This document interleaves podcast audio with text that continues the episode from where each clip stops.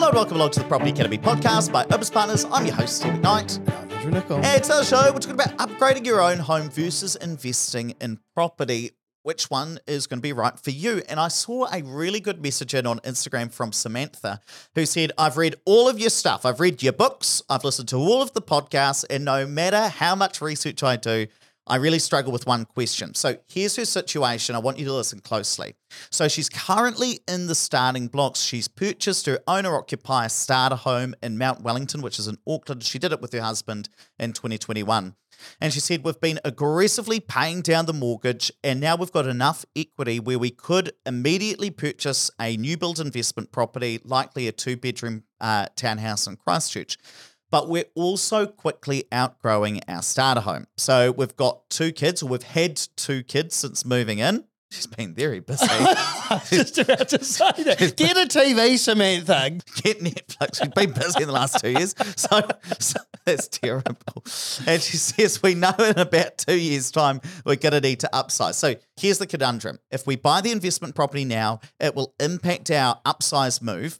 But if we wait to buy our first investment property until after we upsize, it's going to take another five or even more years to build up enough equity to get in that position again. She doesn't have the option not to upsize. She really needs that extra space for her kids. So, what is the right strategy? Could she do it both ways? So, Andrew, is there a way to upgrade her own house and buy an investment property at the same time? Well, firstly, Samantha, well done on actually getting your first home and aggressively paying down your mortgage before, before having kids. Like that, that is an awesome feat in itself. It makes us feel really good when somebody emails in like this. It's like, I've read the book. I'm actually following the strategy, and I'm like, this is really cool. You're going to do really well. I love it. And uh, look, the reason you're not going to find this advice on the book is because I'm about to suggest that you break all the rules we talk about in the book and on the show. Um, now, in this situation, you really want to upgrade your personal home and you really want to buy an investment property. And so then, then it's really hard to decide which is the better option. And if it was me, this is what I would do in the situation. And the disclaimer here is this might not be right for you.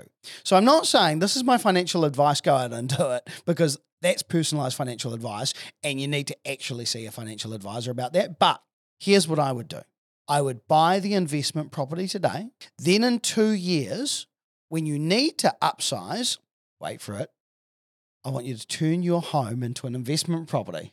So wait, you're telling me you've spent the whole show last four and a half years saying expert, no, don't don't turn your own home into an investment property. It's a terrible idea. But you're saying that you would go and turn that home into an investment property. Then what do you do? Yes, look, I'm, I'm not saying this is a long term strategy. Go and rent somewhere that's right for you for the short term. And this is going to be a temporary solution while you build up your equity to buy a bigger house. So, when I looked at your message, the two most important things were getting a bigger house and buying an investment property. Now, you didn't say you have to own your bigger house. And, and for any long term listeners, you'll know that, you know, I think owning your own house when you don't need it is, is just unnecessary. It's unnecessary money. So this might be something you're willing to compromise on so that you can get two bites of the cherry. So just to confirm the strategy, you reckon buy the investment property today. In two years, go and find somewhere that's bigger to rent that fulfills all of your criteria, move into that, and then turn your own home into investment property. So effectively, you're renting, but you have the two investment properties. Correct, because it's a temporary solution. And it's, it's funny. I, there's an investor that I'm working with in Christchurch at the moment, um, and they they want to be in um, good school zones for their kids because they live out my direction, Sumner, which is really bad for school zones when it comes to secondary uh, to high school, and so what I said to them exactly the same thing. They want to stay in Sumner, but they can't. They don't want to send their kids to private school because it's really expensive. So should we buy in school zones? Absolutely not. If this is just going to be for the next few years while you get your kids in the right school and then move back out to Sumner, go and rent something and rent your house out in the meantime. Use it as a bridge. Now, it's really important to understand the pros and cons of this. Now, the pro, if you follow that strategy, is you are going to get that bigger house for your family because you could go and rent wherever you want. You're going to get the investment property you want as well. And the other pro is you're still going to be in the property market and have two houses potentially going up in value. If you just went and bought a bigger house, well, you wouldn't have two properties, you just have the one. Now, the con of this is you don't actually own that bigger home straight away. You've got to rent. But over over time, what you'd be aiming to do is building up more equity, paying down some more debt, and then eventually being able to sell your current home and go and buy that bigger property. But the benefit is that you've got two properties going up in value over the next couple of years rather than just the one. Now, walk us through the timeline of how this would work, Andrew. Okay, so you start by buying the investment property. And remember, if you want to buy an investment property, we find and sell investment properties here at Opes Group. Some people don't know that, so just want to point that out. And you do this because you can afford that now. The banks are going to lend you the money to do that now, and we're at a good time in the market. Now, two years in, you find a place to rent that's suitable for your family and you rent out your current home. Now, you can go find somewhere to rent that meets all of your needs, a bit, bit bigger house in the right area, and it shouldn't really change your finances too much because, yes, you're paying rent, but someone else is also paying rent to live in your house. So you might rent your place out for $700 a week, just made up numbers. And you might find the perfect family home for $900 a week. So you're only talking about an extra $200 a week. And something that's interesting is if you were to go and buy that that bigger property anyway, the extra interest cost was probably going to be bigger than that extra 200 bucks a week anyway. So you might actually end up better off from a cash flow perspective than you would have otherwise been. Yeah. And as time goes on, you will have continued to pay down your personal mortgage, even though it's rented out at the moment. Your house value goes up. And then you can sell your home that you're currently in at the moment take the cash out and put a big deposit down on your bigger family home. Now, a couple of things to think about. Uh, you want to be split banking from the start using this strategy because once your new build becomes an existing property, you buy it, then it becomes an existing property, you need a higher deposit. And what you don't want to have happen is if you're just with the same bank, uh, when you go to sell your current home, you might find that you don't have enough deposit to go and buy that bigger house. So that's something to think about. But I also want to mention when the strategy might not work.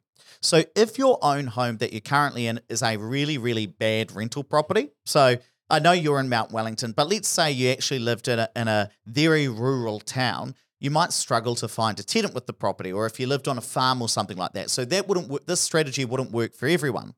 Uh, it also might not work if you can't actually find a suitable rental property to move in in the meantime. And again, that's probably more likely to happen in, in small towns. I mean, in Auckland, you've got hundreds of thousands of rental properties out there. Uh, so you should be able to find something that's going to meet your needs. Uh, and the good thing about about in Auckland, those higher value properties, those bigger properties that it sounds like you want to move into, generally they're quite low yielding. So you'd probably be able to get quite a good deal. Yeah. I always think, gosh, if you, you move into a bigger rental property and it's an expensive house and uh, average yield in, in Auckland's about 3.2%, especially for those larger houses, sounds like an absolute bargain to me.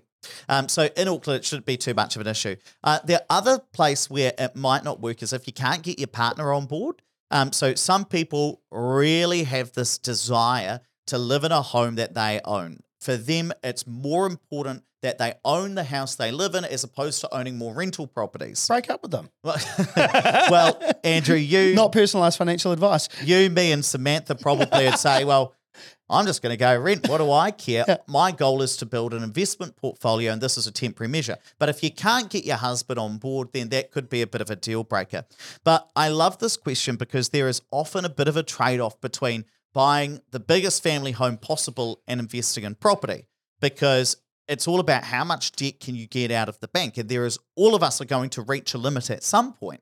And if we take out a massive mortgage against our own home, we might not have enough income to get a mortgage for an investment property. And so I'm really glad that you're thinking about this. But there is a way to get both the investment property and live in a bigger house. The trade off is that you just won't own it straight away. Mm. You might need to wait a couple of years. But again, well done on um, getting on the property ladder and paying down your debt and considering an investment property, whether you do it now or later. I think it's great. And, and thanks for supporting us by reading all of our content. And if you do want to buy a new build investment property like you're talking about, remember you can always come see us here at Opes Partners. We do find new build investment properties for Kiwis. Right, let's wrap it up there, but please don't forget to rate, review, and subscribe to the podcast. Really does help us get the message out to more people. Thanks for listening to the Property Academy podcast. I'm your host, Ed McKnight. Andrew Nicol. We're going to be back again tomorrow with even more daily strategies, tactics, and insights to help you get the most out of the New Zealand property market. Until next time,